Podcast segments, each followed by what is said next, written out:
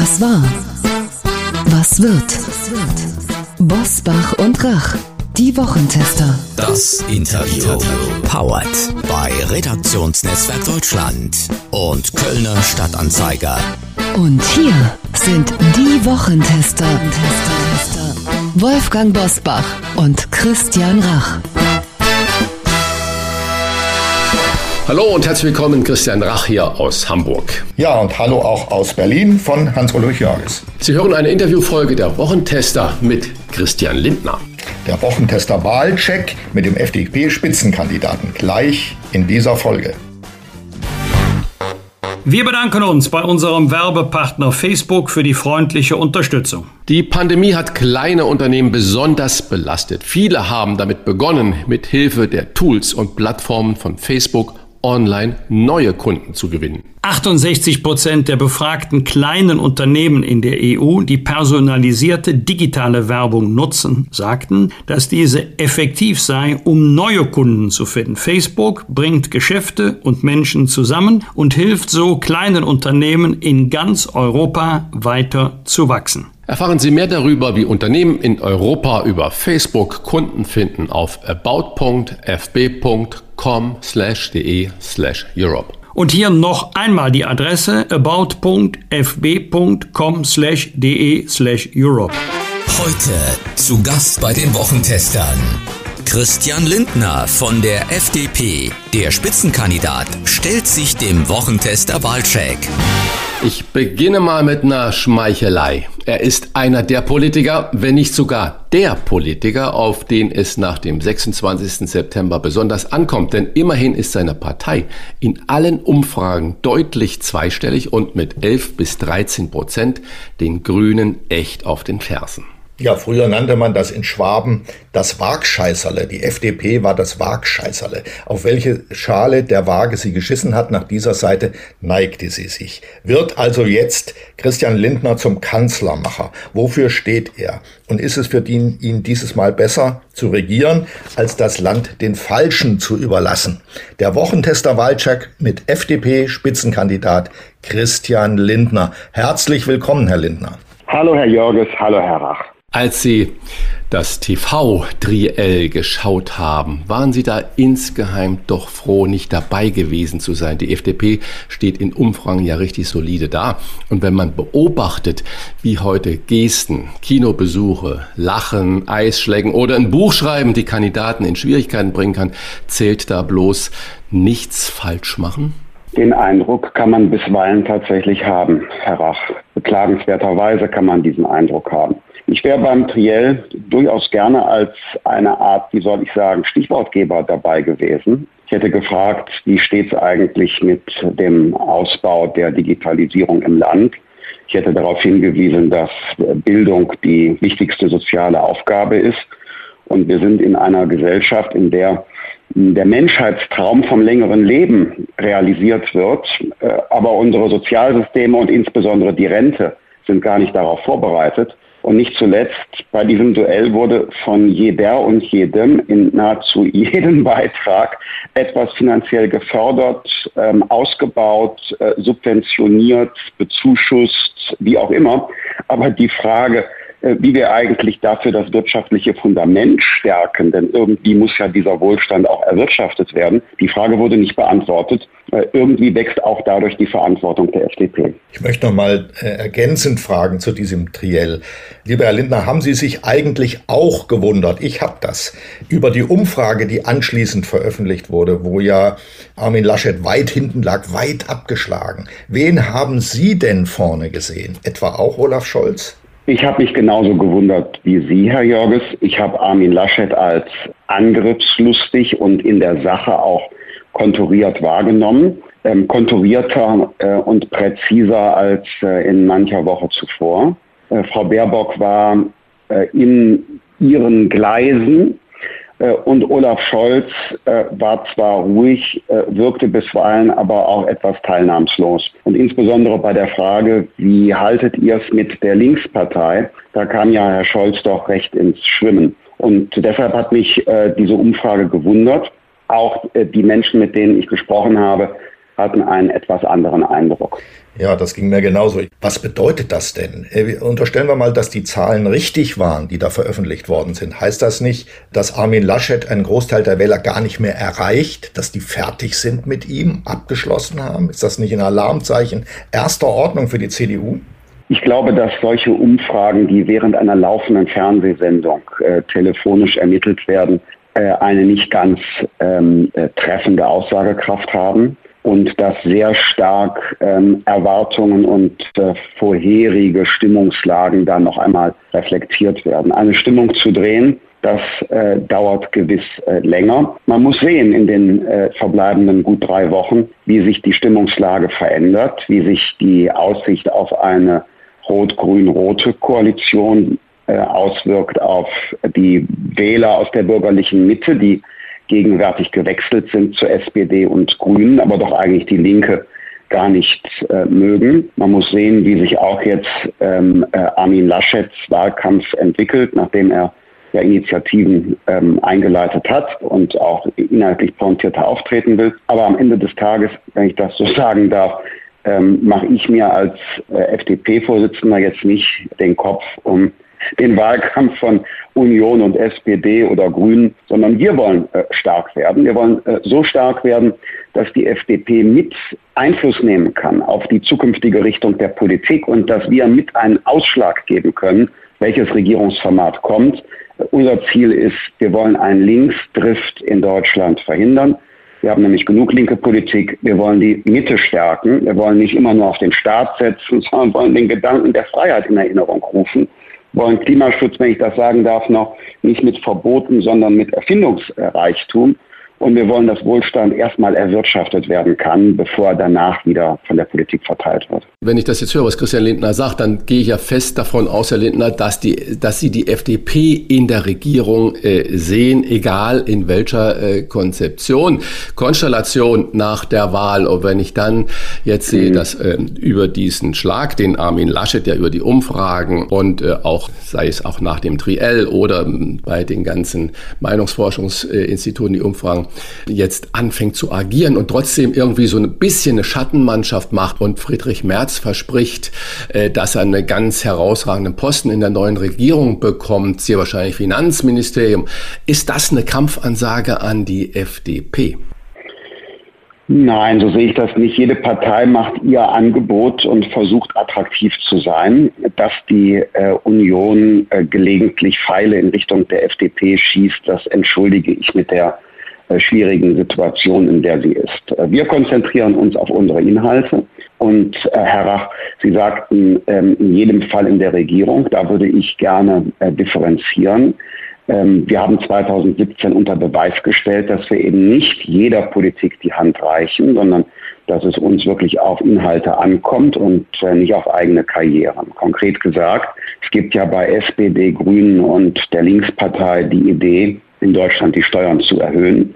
Das halten wir im Höchststeuerland Deutschland für eine falsche Idee. Wir brauchen ja private Investitionen, zum Beispiel in saubere, klimafreundliche Technologie und neue Jobs. Die Menschen in der Mitte der Gesellschaft müssen sich auch mal wieder einen Lebenstraum wie den der eigenen vier Wände erfüllen können. Dann darf man ihnen nicht alle Möglichkeiten vom Staat nehmen, sich etwas äh, anzusparen. Wir müssen nach der Wirtschaftskrise, Pandemie äh, auch äh, wieder äh, Rücklagen aufbauen. Also ähm, höhere Steuern wie die politische Linke sie wollen. Das wäre für die FDP nicht zu machen. Das ist eine Leitplanke. Und zum anderen, äh, wir haben so viel Schulden, wir haben Inflationsrisiken, wir haben in der Europäischen äh, Wirtschafts- und Währungsunion enorme Defizite.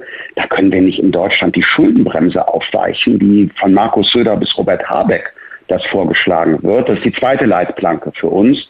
Und dazwischen muss Politik gemacht werden, muss verhandelt werden, aber man muss auch klare politische Positionen haben. Wir haben die. Aber viele Wähler haben noch im Ohr und ihn damals ja auch übel genommen. Ich füge hinzu, ich habe sie verstanden damals, aber viele Wähler haben ihn übel genommen, dass sie gesagt haben, es ist besser nicht zu regieren als falsch zu regieren. Und viele Wähler würden gerne hören, dass Sie diesen Satz nach dieser Bundestagswahl nicht wiederholen, sondern alles tun, was Sie können, um an einer Bundesregierung teilzunehmen. Ist das richtig? Wir haben damals auch alles in unserer Macht Stehende getan, aber es hat eben inhaltlich nicht gereicht. Das Ergebnis war, dass vielleicht diejenigen, die die FDP gar nicht als Lieblingspartei hatten, ähm, wütend waren. Ich erinnere mich noch, dass ich mit dem damaligen Chefredakteur äh, einer in Süddeutschland erscheinenden Zeitung gesprochen habe, der mir sagte, seine Redaktion wollte Schwarz-Grün und mit dem Nein zu Jamaika hätte die FDP Schwarz-Grün verhindert. Da musste ich entgegnen, ähm, dass es erstens interessant sei, dass die Redaktion dieser Zeitung eine Koalitionspräferenz hat, aber dass unter Jamaika auch Schwarz-Grün verstanden worden ist, zeigt ja, welche Rolle der FDP zugedacht war. Und Herr Jörges tatsächlich, Sie sagen, viele haben es uns übel genommen, aber das Ergebnis war, dass die FDP von 2017 äh, bis zum Beginn der Pandemie die in ihrer Geschichte längste Phase stabiler Umfragewerte von 9% plus gehabt hat. Das heißt, äh, unsere eigenen Anhänger haben das sehr gut verstanden. Die wollen, dass die FDP ja inhaltlich einen Unterschied macht und nicht, dass einige FDP-Politiker Dienstwagen und Pensionszusagen erhalten. Und genau das gilt jetzt auch.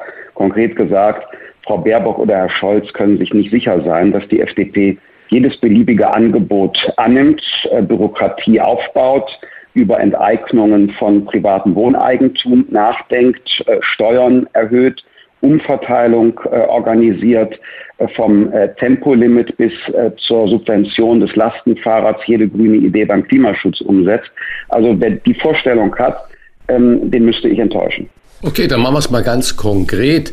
Wir gehen von der starken FDP aus, die dann auch wirklich äh, stark auftreten kann. Was wäre dann unter diesen Gesichtspunkten Ihre Wunschkoalition und was wäre, ich sage mal, Worst Case? Uns steht äh, inhaltlich die äh, Union am nächsten, trotz äh, mancher Orientierungssuche äh, dort. Wir regieren in Nordrhein-Westfalen ja auch mit Armin Laschet als Person äh, sehr erfolgreich seit vier Jahren. Ich habe selber mit ihm dort die Koalition verhandeln dürfen. 2017 ist eine sehr partnerschaftliche, sehr, sehr faire Zusammenarbeit, die auch gute Ergebnisse erzielt, beispielsweise bei der, wie wir sagen, Entfesselung ähm, der Menschen und der Wirtschaft von Bürokratie gibt es da gute äh, Fortschritte.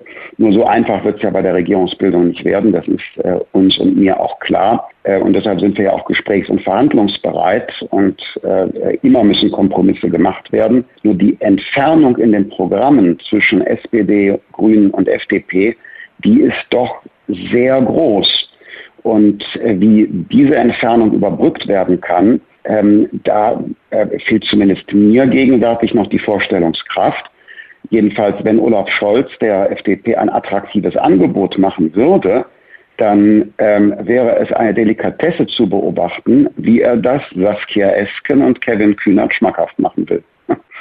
Glauben Sie nicht, dass er das tun wird? Er will sie doch haben. Kann man nicht seine durchaus gefährliche Strategie, ein Bündnis mit den Linken offen zu halten, als Versuch betrachten, sie unter Druck zu setzen, um sie in eine Koalition und damit in eine Position des Retters des Vaterlandes zu bringen?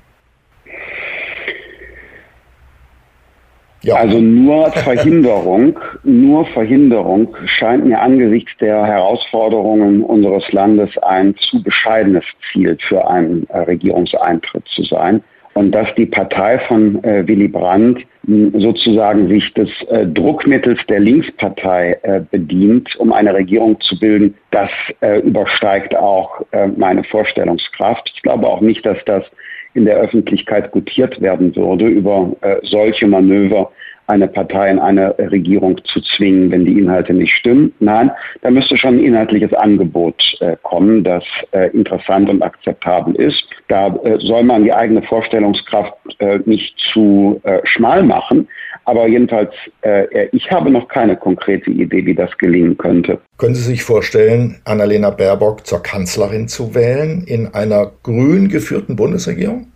Herr Jorges, die äh, Grünen ähm, sind, glaube ich, aus dem Rennen um das Kanzleramt inzwischen ausgeschieden. Wenn man die äh, Umfragen sieht, ist das ja äh, sehr deutlich sichtbar.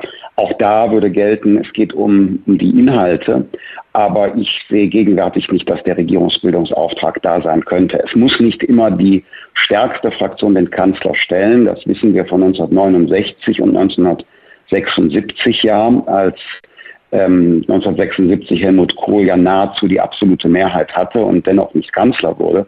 Also es muss nicht immer die stärkste Fraktion den Kanzler stellen, aber dass die drittstärkste äh, Fraktion die Kanzlerin stellt, ich glaube, da ist der Weg zu weit. Von ja, den Inhalten jetzt, jetzt, mal gar nicht Sie, gesprochen. Sie beschreiben jetzt die faktische Situation. Die ist ja so, wie Sie schildern, dass man sich im Moment nicht vorstellen kann, dass die Grünen die Bundestagswahl gewinnen. Aber ist für Sie als FDP-Vorsitzender vorstellbar, nach der Art, wie die Grünen auftreten, welches Programm sie haben, welche Absichten sie haben, eine grüne Kanzlerin zu wählen? Also wenn ich die Programme ansehe, dann kommt ohnehin nur für mich ähm, die Wahl der FDP in Frage. Gut. Okay, dann lassen wir jetzt die Koalitionsverhandlungen auch mal äh, fallen, weil das kommt mit Sicherheit. Herr Lindner hat am frühen Morgen schon Humor, wie wir sehen. Ja, ja. ja. So. Und der Herbst wird spannend. Dann sprechen wir doch mal über die großen Themen, die Deutschland äh, bestimmen werden und bei denen die äh, FDP bestimmt auch eine klare Position hat. Erstes Thema Corona. Wir wechseln ja gerade zur Hospitalisierung, wie Jens Spahn das so wollte, als entscheidendes Kriterium zur Bewertung der Corona-Lage. Wie soll für die FDP die weitere Rückkehr zur Normalität aussehen? Eins, zwei, drei. Erstens ist das schon mal ein guter Schritt, äh, den wir ja seit einigen Monaten auch vorgeschlagen haben, äh, weg von nur der Orientierung auf der Inzidenz auf die Inzidenz, denn die Neuinfektionen geben gar keinen Eindruck mehr über den Charakter der Pandemie, wenn zum Beispiel meine 96 Jahre alte Oma geimpft ist. Die hatte ein schweres gesundheitliches Risiko aufgrund ihres Alters. Das entfällt jetzt, wenn jetzt die Jüngeren Träger der äh, Pandemie sind, dann verändert sich die Lage. Ich würde neben der Hospitalisierung auch noch andere Instrumente vorschlagen, andere Indikatoren, aber das ist ein Schritt in die richtige Richtung. Zweitens, es ähm, muss, äh, und da sind sich alle einig, aber ich möchte gerne weitere Taten sehen, es muss weitere Fortschritte beim Impfen geben, also die Organisation der Booster der dritten Impfung, vor allen Dingen aber mobile Impfteams auf dem Campus der Uni, auf dem Parkplatz des Supermarkts, bei äh, Sportgroßereignissen in äh, Stadtteilen, wo die Inzidenzen ähm, äh, hoch sind, aber zugleich die Impfquote gering ist und wo vielleicht auch in anderen als der deutschen Sprache geworben und informiert äh, werden muss. Das ist der Schlüssel. Und äh, drittens, wir müssen äh, langsam wieder zu einer Normalität kommen. Äh, die Parlamente müssen äh, wieder entscheiden über Grundrechtseingriffe. Die Sonderbefugnisse der Regierung müssen also enden. Normalität heißt für mich auch, dass in zunehmendem Maße die Menschen selbst wieder verantwortlich werden für ihren Gesundheitsschutz und wir wegkommen von pauschalen Freiheitseinschränkungen. Konkret würde das bedeuten, dass wenn in einer Gaststätte äh, 17 äh, Gäste äh, geimpft sind und es kommen drei negativ getestete dazu, dann kann man von Staatswegen diesen drei negativ getesteten nicht den Zugang verwehren, denn im Zweifel gefährden die ja nur sich selbst, aber nicht die anderen Gäste, die geimpft sind. Also das, was da teilweise jetzt diskutiert wird unter der Überschrift 2G, das halte ich für unverhältnismäßig. Da geht eben kein besonderes gesundheitliches Risiko von aus, höchstens für die Betroffenen selbst. Würden Sie als FDP Impfanreize geben für die Menschen, äh, die sich nicht impfen lassen wollen? Wie wollen Sie die überzeugen? Sie haben gesagt, zum Sportverein vor dem Supermarkt, aber äh, damit schaffen Sie ja noch keine Überzeugung, sondern nur ein Angebot. Ja, es ist ein Angebot für äh, diejenigen, die aus ähm, Bequemlichkeit oder Desinteresse sich nicht haben impfen lassen. Das reduziert äh, die Hürde. Ich bin auch für äh, Aufklärung. In nahezu jeder meiner Veranstaltungen werbe ich auch für das Impfen. Wenn sich aber jemand nach sorgfältiger Auseinandersetzung mit dem Für und Wider, und damit meine ich jetzt nicht drei Facebook-Postings und drei Kacheln bei WhatsApp gelesen zu haben, nach sorgfältiger Beschäftigung mit dem Für und Wider gegen eine Impfung entscheidet oder aufgrund etwa einer anderen Erkrankung nicht geimpft werden kann, dann muss man das akzeptieren.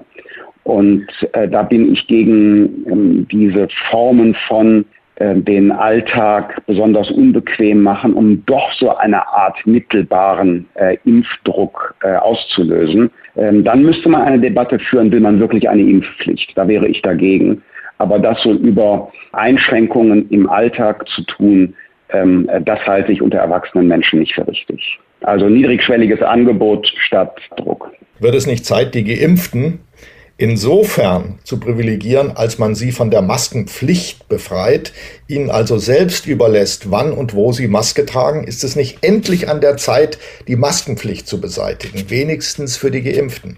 Ähm, in bestimmten Bereichen, wie etwa dem öffentlichen Personennahverkehr, Herr Jorges, ähm, trage ich als Geimpfter natürlich auch Maske und ich habe Verständnis dafür, dass man sie trägt, denn also im morgendlichen Pendlerverkehr jetzt ähm, neben dem Fahrschein, was ja schon so schwer möglich ist, das äh, durchgehend äh, zu tun, da dann auch noch den Impfstatus zu prüfen. Ich glaube, ähm, das überfordert uns in der Praxis und äh, da äh, scheint mir das Masketragen gegenwärtig auch als Geimpften ähm, noch verhältnismäßig äh, zu sein. Ansonsten habe ich volles Verständnis für das, was Sie sagen. Äh, das könnte eine Option sein für private Entscheidungen. Also ich habe nichts dagegen, wenn ein Gastronom zum Beispiel sagt, eben nicht von Staatswegen angeordnet, aber ein Gastronom sagt, in meiner Gaststätte sind nur Geimpfte und Genesene, das kontrolliere ich. Dafür müssen die dann hier keine Maske tragen. Dafür habe ich Verständnis, private Entscheidung. Dann können die anderen Gäste sagen, oh, ich darf hier nicht rein, dann besuche ich das italienische Restaurant gar nicht mehr, weil das gefällt mir nicht, aber eben nicht von Staatswegen. Es muss doch irgendwann der Zeitpunkt kommen, wenn selbst die Maskenpflicht aufgehoben wird. Wann kommt die denn? Wann ist dieser Freedom Day? Ich kann Ihnen kein Datum angeben, Herr Jorges. Es hängt damit zusammen, wie ist der äh, Impffortschritt, äh, insbesondere auch bei äh, den äh, Kindern und Jugendlichen. Äh, die können sich ja noch infizieren. Bei den kleineren gibt es auch gar keine Impfung. Deshalb äh, glaube ich, dass alle Freiheitseinschränkungen soweit es geht, geöffnet werden müssen, auch für die eben ähm, jetzt bereits geimpften, die Genesen und die negativ getesteten. Aber dass äh, im Alltag ein paar Elemente durchaus noch notwendig äh, sind. Äh, nicht mehr auf ewige Zeit. Ich wünsche mir auch diesen äh, Freedom Day. Ähm, ich glaube auch, dass er nicht in äh, allzu großer Ferne äh, mehr ist. Aber es wäre nicht seriös, jetzt ein Datum anzugeben. Also zumindest ich würde es mir nicht zutrauen. Sie haben gerade schon 2G angesprochen. Das ist ja das Modell, was in Hamburg unter anderem schon praktiziert werden soll oder darf. In Berlin zieht jetzt nach. Das heißt, nur noch äh, genesen oder geimpft dürfen dann ins Restaurant, wenn der Unternehmer das kontrolliert und dafür sorgt, dass auch alle Mitarbeiter geimpft sind und so weiter. Äh, schiebt da die Politik die Verantwortung auf den kleinen Unternehmer ab? Nein, das sehe ich als äh, Privatautonomie an. Das ist eine freie Entscheidung, ähm, das ist äh, Vertragsfreiheit. Von Staatswegen, wie das ja auch diskutiert wird, Markus Söder hat das ja mal beispielsweise in den Raum gestellt, in Hamburg wird das praktiziert, von Staatswegen zu sagen, ähm, negativ getestete dürfen keinen Zugang in der Gastronomie haben. Äh, da würde ich äh, einschreiten und würde sagen, das ist unverhältnismäßig. Aber wenn wenn ein, ein privater Unternehmer sagt, nein, ich möchte für die Gäste, die geimpft und äh, genesen sind, auf die Maske verzichten, meine Belegschaft ist geimpft, wir machen das, die anderen haben keinen Zutritt, dann muss er die Entscheidung treffen, muss sie gegenüber den anderen Gästen verantworten, muss im Wettbewerb anderer Gastronomen äh, diese Marktposition äh, vertreten. Dagegen kann ich nichts sagen. Ein anderes Thema, wichtiges Thema, eigentlich das Wichtigste in diesem Wahlkampf ist der Klimaschutz. Ähm, mhm. Unterstellen wir, Sie könnten alleine entscheiden. Mit welcher Maßnahme würden Sie als Teil einer Bundesregierung beginnen? Was wäre Ihre erste Entscheidung für mehr Klimaschutz?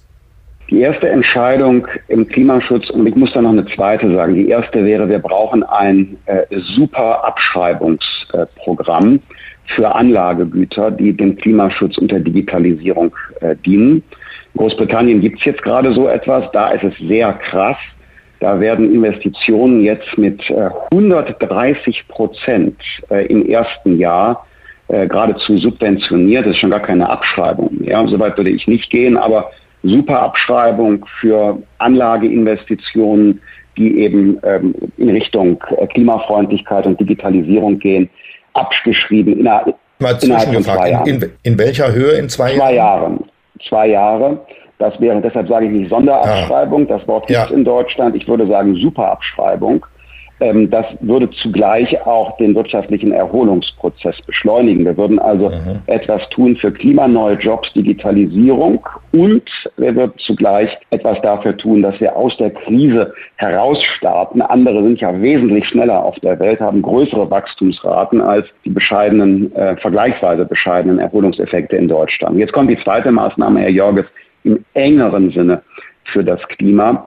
Ein Verbot ein Verbot, ein einziges, nämlich das Verbot, zu viel CO2 auszustoßen. Das heißt konkret, wir müssen ein Budget bestimmen, wie viel Millionen Tonnen CO2 darf unser Land noch emittieren, damit wir die Pariser Klimaziele äh, bis in die 40er Jahre nicht verletzen. Und äh, wie aber dann dieses Budget verteilt, genutzt, bewirtschaftet wird, da würde ich weitgehend auf ähm, staatliche Beschränkungen und Verbote verzichten, sondern das eben dem marktwirtschaftlichen Ideenwettbewerb und der Freiheit der Verbraucherinnen und Verbraucher, ähm, den privaten Investitionen überlassen. Ich bin sicher, ein solches marktwirtschaftliches Modell würde in ganz äh, erheblicher Weise Innovationen freisetzen. Wasserstoff, Windparks vor der Küste, dezentrale Energieerzeugung, Energiespeicherung und Netze, die mit künstlicher Intelligenz effizient gesteuert werden. Synthetische Kraftstoffe in den herkömmlichen Verbrennungsmotoren, um die ganz rasch klimafreundlich zu machen, aber nicht gleich den ganzen Fuhrpark in unserem Land ersetzen zu müssen. Also ein solches Modell würde Kräfte freisetzen, die wir jetzt noch gar nicht kennen, so wie schon seit Karl Marx im Grunde ja die enorme Innovationsdynamik ähm, der Marktwirtschaft beschrieben worden ist. Nur äh, die sollten wir eben in den Dienst ökologischer Ziele stellen und quasi sauberes Wachstum zum Programm. Herr, Herr Lindner, das verstehe ich eigentlich nicht. Sie reden im Konditional würde und täte und könnte. Warum passiert das nicht? Die Erkenntnis, dass wir handeln müssen, die muss doch auch in den besten Ingenieurbüros, in den tollsten Entwicklungsabteilungen der großen Industrie schon lange. Ja, aber, aber es tut doch noch äh, eigentlich sehr wenig. Äh, der Konditional. Das kann ich, kann ich, über, kann ich überhaupt gar nicht finden, Herr Rach. Äh, wir haben ja ein solches Modell, wie wir es für Deutschland wollen, europäisch bereits im Bereich der Energie und der Industrie. Und dort werden die Klimaziele erfüllt. Äh, die Braunkohlekraftwerke, die gehen auch ohne politische Entscheidung in den nächsten Jahren vom Netz. Meine Prognose, das Ausstiegsdatum für die Braunkohle 2038, das die Politik gesetzt hat, wird deutlich unterschritten werden, weil der CO2-Markt die Verstromung von Braunkohle absolut unwirtschaftlich macht. Ich gehe so weit zu sagen, wir werden erleben, dass äh, die Politik den Braunkohlekraftwerksbetreibern sagen wird, ihr dürft nicht vom Netz, obwohl ihr wollt, weil wir noch gar keinen Ersatz für eure Energie haben. Also insofern zu zeigen, auch die Wirtschaft und warum das nicht klappt, das sehe ich nicht so. Da passiert äh, sehr viel. Ähm, ich nenne noch ein weiteres Beispiel, wenn ich darf. Die BASF möchte den größten CO2-Emittenten unseres Landes, nämlich den Chemiepark in Ludwigshafen, klimaneutral machen. Durch einen Windpark vor der Küste auf Flößen, der direkt auf hoher See Wasserstoff produziert. Damit elektrifizieren die nach ihren Plänen das äh, Chemiewerk in Ludwigshafen mit den vielen tausend Arbeitsplätzen und der Wertschöpfung und den Steuern, die da erwirtschaftet werden. Die fordern nicht Subventionen, die fordern nicht Verbote, die bitten nicht um Geduld. Wissen Sie, das, was das Einzige ist, was sie sich wünschen? Bitte schnelle Planungs- und Genehmigungsverfahren, bitte äh, schnelle Genehmigungen für die Leitungen, die wir brauchen. Und das ist für mich ein Beispiel für die Situation unseres Landes. Es gibt private Initiative, privates Know-how, privates Kapital egal ob beim bezahlbaren Wohnen oder bei der Energiewende. Woran es in Deutschland zu oft fehlt, ist ein Staat, der es möglich macht, durch schnelle, schlanke Verfahren, durch äh, flotte äh, Entscheidungen, wenig Bürokratie und Offenheit für technologische Lösungen. Das klingt dann, als wären das die ersten Maßnahmen, die die FDP in einer Regierung äh, umsetzen würde. Das heißt, schlankere Genehmigungsverfahren äh, für all die Trassenbau. Und zweite Frage, äh, viele Wähler und Wählerinnen haben ja die Angst, dass all das, was dann da kommt, extrem teuer wird. Welche Antwort können Sie da geben? Tatsächlich wird uns, ähm, der, wird uns das Ziel der Klimaneutralität bis in die 40er Jahre zwischen zwei bis drei Billionen Euro kosten. Zwei bis drei Billionen Euro. Ähm, und das sind die Zahlen, die vom BDI bis hin zu Unternehmensberatungen errechnet werden, also seriös. Äh, unsere Aufgabe, Herr Rach, äh, muss eine doppelte sein. Die eine muss sein, wirklich äh, die Marktwirtschaft zu nutzen, um die Kosten beherrschbar zu machen. Wenn der Staat plant, wenn der Staat subventioniert, wird es nie günstiger. Das beste Instrument, um Kosten zu reduzieren, das ist unternehmerische Initiative, das ist die Suche nach effizienteren Lösungen. Das hat man doch jetzt nun historisch und international gesehen, dass bei solchen Fragen ich sage mal, der, der, der Wettbewerb äh, zwischen, zwischen den Menschen, zwischen den Anbietern segensreich wirken kann. Und das Zweite ist, dass ähm, aus unserer Sicht die Einnahmen, die der Staat erzielt, zum Beispiel durch den Verkauf von äh, CO2-Rechten äh, oder die Einnahmen, die er aus einem CO2-Preis erzielt, dieses Geld darf nicht in den allgemeinen Staatshaushalt. Das müssen wir nutzen, um die Strompreise zu reduzieren. Da liegt ja zum Beispiel eine EEG-Umlage für die erneuerbaren Energien drauf. Die können wir abschaffen durch die Einnahmen aus dem CO2-Preis. Das entlastet alle Haushalte. Und das, was übrig bleibt durch den Verkauf von CO2-Rechten, was übrig bleibt durch den CO2-Preis, da ist unser Vorschlag, das pro Kopf an die Menschen auszuzahlen. Das heißt, das, was die Menschen zahlen müssen für einen CO2-Aufschlag, das sollte dann durch den Staat im Jahr dann pro Kopf zurückgezahlt äh, werden. Das hat den Effekt, dass jemand mit einem durchschnittlich großen CO2-Fußabdruck im Grunde das ausgezahlt bekommt, was er vorher auch gezahlt äh, hat.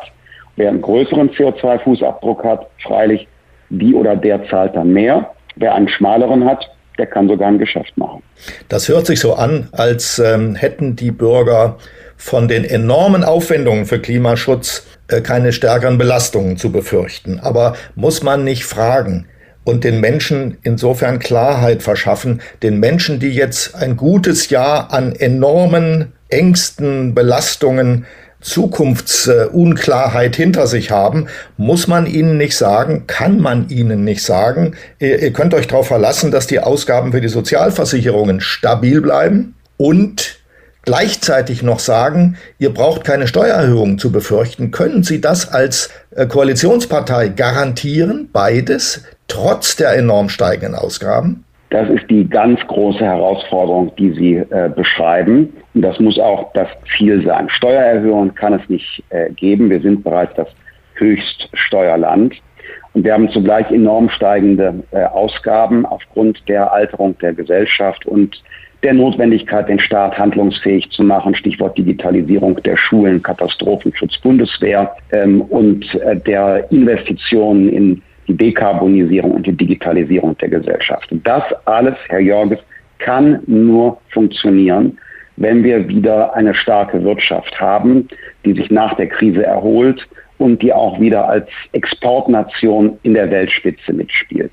Nur ein starkes wirtschaftliches Fundament, eine Wirtschaft, wo Jobs geschaffen werden, die gut bezahlt werden, Betriebe, die gute Produkte auf den Weltmärkten zu ordentlichen Preisen verkaufen können, damit sie hier Steuern zahlen. Nur dann ist das, was Sie beschrieben haben, möglich. Und deshalb müssen wir wegkommen nur immer von der Belastung der Wirtschaft und manchmal sogar einem gewissen Desinteresse gegenüber der Sicherheit von Arbeitsplätzen und der wirtschaftlichen äh, Prosperität wieder hin zu einem wirklichen Interesse an wirtschaftlichem Erfolg, weil Wachstum die Voraussetzung ist, dass wir diese ganzen sozialen und ökologischen Ziele erreichen können. Bei den Sozialversicherungen würde ich gerne noch ein Stichwort, sofern Sie nicht haben, äh, in Erinnerung rufen, Zukunft der Rente. Ja, was sagen Sie dazu? Ja, okay, alles klar. Ich wollte nur, er wollte nicht in Ihren Moderationsablauf eingreifen. Nein, nein, nein, nein, nein, nein. Sie sind ja, Sie sind ja, Sie sind ja autonom, was Sie antworten. Wir hören ja fasziniert ja. zu, weil Sie selber ja. Ideen entwickeln. Also, gute ja, Frage. Also, äh, ja, weil die äh, Sozialversicherungsbeiträge werden in einer alteren, alternden Gesellschaft, wenn steigen. wir alles so weitermachen wie bisher, steigen müssen. Das ist Adam Riese. Äh, weniger Einzahler, mehr Empfänger bedeutet die Last für die Einzahler steigt und möglicherweise sinkt das Rentenniveau für die Empfänger. Wir können nicht so weitermachen wie bisher. Es sei denn, haben Sie eine, eine Es sei denn, Ausweg? wir schaffen, ja, wir schaffen eine zusätzliche Säule für die gesetzliche Rente nach schwedischem Vorbild. Daran orientieren wir uns. Das ist ähm, ein europäisches Land mit sehr viel sozialer Verantwortung äh, der Gesellschaft. Und die machen es uns vor, wie es besser geht. Wir schaffen eine Säule aus der gesetzlichen Rentenversicherung vom Staat organisierter Investitionen in die Kapitalmärkte der Welt. Zwei Prozentpunkte vom jetzigen Rentenversicherungsbeitrag, also ein Prozentpunkt Arbeitnehmerinnen und Arbeitnehmer, der andere Prozentpunkt von den Arbeitgebern, wird vom Staat verantwortet und organisiert in die weltweiten Kapitalmärkte investiert. Da baut sich dann eine Säule auf im Laufe der 20er Jahre. Gegen Ende der 20er Jahre hat das Auswirkungen. Dann zahlt sich aus, die den Beitrag stabilisieren hilft und das Rentenniveau absichert. Wenn wir das nicht machen, dann werden wir das Lebensalter beim Renteneintritt erhöhen müssen, den Beitrag erhöhen müssen, das Rentenniveau reduzieren müssen. Wenn man all das verhindern will, gibt es nur einen Ausweg. So wie viele andere Gesellschaften auf der Welt das machen, müssen wir auch endlich äh, diese kapitalgestützte, diese angesparte zusätzliche Säule schaffen. Sonst wird uns das äh, nicht gelingen. Unterstellen wir, Sie seien Finanzminister in einer neuen Koalition. Vergessen wir mal einen Moment, wer da noch mitregiert. Sie sind Finanzminister. Mit der FDP ist früher auch in der Koalition mit der Union, was Steuerfragen anging, häufig Schlitten gefahren worden. Da hat die Union selbst das vergessen, was im Koalitionsvertrag stand. Was können Sie den Wählern garantieren, wenn Sie Finanzminister sind? Keine Steuererhöhungen? Umgekehrt aber ja. Steuersenkungen und wenn ja, welche? Keine Steuererhöhungen, das kann man garantieren. Ähm, Steuersenkungen müssen wir uns erarbeiten. Ähm, wie Sie zu Recht sagen, da kommt es auf das finanzielle Umfeld an und es kommt äh, natürlich auf die gemeinsame Bereitschaft an. Und äh, deshalb ist meine Praxis, ich sage vor der Wahl ähm, das, was wir wünschen und bei dem, was man garantiert da äh, spiele ich mit offenen Karten, weil das kann man nur garantieren, wenn man selbst die, die absolute, absolute Mehrheit hat. Aber ich will sie nicht ins Unglück stürzen, aber ich muss vermuten, die werden wir diesmal noch verfehlen. Insofern äh, ist dann ist mit der Garantie äh, an der Stelle schwierig. Ich gehe allerdings davon aus, dass wir mindestens an äh, einer Stelle eine deutliche Entlastung erhalten werden nämlich beim Solidaritätszuschlag. Gegen den hat die FDP Klage eingereicht, schon jetzt in diesem Jahr. Und der Solidaritätszuschlag ist 31 Jahre nach der deutschen Einheit, nachdem er nicht mehr für den Aufbau Ost eingesetzt wird, sondern einfach so in den Haushalt fließt, aus unserer Sicht und auch aus Sicht des Bundesrechnungshofs verfassungswidrig. Und es könnte sein, auch jenseits politischer Mehrheiten, dass der schlicht aus Karlsruhe äh, abgeschafft äh, wird. Und das wäre dann tatsächlich eine Entlastung, äh, vor allen Dingen für diejenigen, die Arbeitsplätze schaffen und äh, die äh, in Klimaschutz investieren müssen. Bei dem schwedischen Modell, das Sie ja gerade gut dargelegt haben, finde ich das Faszinierendste überhaupt daran, dass die das mit knapp 30 Mitarbeitern äh, organisieren. Ja. Also nicht einen ja. riesen Popanz da aufgebaut haben, ja. Verwaltungsabteilung, sondern 30, ich glaube es sind sogar nur 28 Menschen, die in dieser Abteilung drin sitzen und das ja. dann natürlich sehr schlank und effektiv machen. Herr Sie sind ja okay. äußerst, äußerst informiert und da sehen Sie auch schon den, den Vorteil, zu den jetzigen Riester-Produkten. Das war ja eine gute Idee, aber bei den Riester-Produkten war es immer zu schmal, es war nicht obligatorisch und der Verwaltungsaufwand, die Kosten für das Marketing waren so hoch, dass das zulasten auch wirklich der, der Performance ging. Und deshalb ist das schlanke schwedische Modell, wo Sie noch einen wichtigen Aspekt beigetragen haben, wirklich für uns vorbildhaft, ja. Gut, jetzt haben wir viel über Politik und Koalition und FDP-Positionen gesprochen und diskutiert. Jetzt machen wir ein bisschen was Persönliches, wenn wir das dürfen, damit unsere Hörer und Hörerinnen Sie da noch ein bisschen besser kennenlernen. Wir nennen ja. das die verflixte Sieben. Und das sind ja. also sieben Fragen, die wir Ihnen stellen oder Paare. Sie sagen ja oder nein oder geben immer die Antwort. Sie dürfen einmal weder noch sagen. Ist das in Ordnung? Okay, ja. Okay, also gut. Die verflixten Sieben. Erste Frage. Fisch oder Fleisch? Fleisch. Auto oder Fahrrad? Auto. Verbrenner oder E-Auto? Verbrenner mit synthetischem Kraftstoff. Laschet oder Scholz? Als Nordrhein-Westfale Laschet. Regieren oder lieber nicht regieren? Lieber regieren. Merz oder Lindner? Ja, also ähm, für was? okay. Klare Antwort bitte. Das ist entweder oder, ne? Ja. Finanzminister. Ach so, ja, dann, dann würde ich sagen, lieber Lindner. Der Friedrich Merz hat teilweise auch Ideen gehabt, denen ich nicht so nahe treten möchte. Okay, und die letzte Frage: Politik oder Familie? Äh, dann Familie. Da muss ich eine Frage anschließen. Sie sind ja noch ja. keine Familie, Sie leben in einer Partnerschaft. Jetzt frage ich mal etwas indiskret. Sie streben aber eine Familie an. Also mal abgesehen davon, dass ich auch Familie habe, wenn man meine äh, Eltern, äh, Onkel, Tanten, äh, Cousinen, ja. Neffen, Neffen und, und so weiter mit einbezieht, klar. Aber äh, dennoch ist die Antwort äh, ja, ich strebe auch eine, äh, in Ihrem Wort so eine eigene Familie an. Super. Danke. Hm, gern. Das war der Wochentester Wahlcheck mit dem Spitzenkandidaten und FDP-Parteichef Christian Lindner. Herr Lindner, vielen Dank für das Gespräch und äh, wir sagen auch viel Erfolg am 26. September. Und vor allen Dingen dann auch viel Erfolg in den Koalitionsverhandlungen. Haben Sie ganz herzlichen Dank und tschüss, Herr Rach, tschüss, Herr Jörgel. Danke, tschüss, Herr Lindner. Danke, ciao.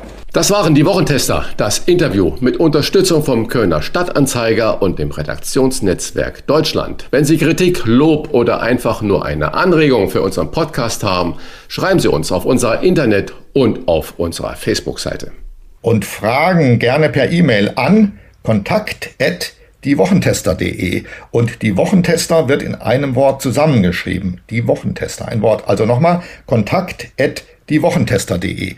Und wenn Sie uns auf einer der Podcast-Plattformen abonnieren und liken, freuen wir uns ganz besonders. Danke für Ihre Zeit. Die neue reguläre Folge hören Sie am Freitag, Punkt 7 Uhr. Die Wochentester einschalten. Was war? Was wird?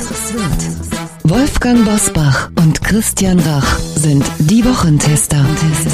Ein maßgenau Podcast. Powered bei Redaktionsnetzwerk Deutschland und Kölner Stadtanzeiger.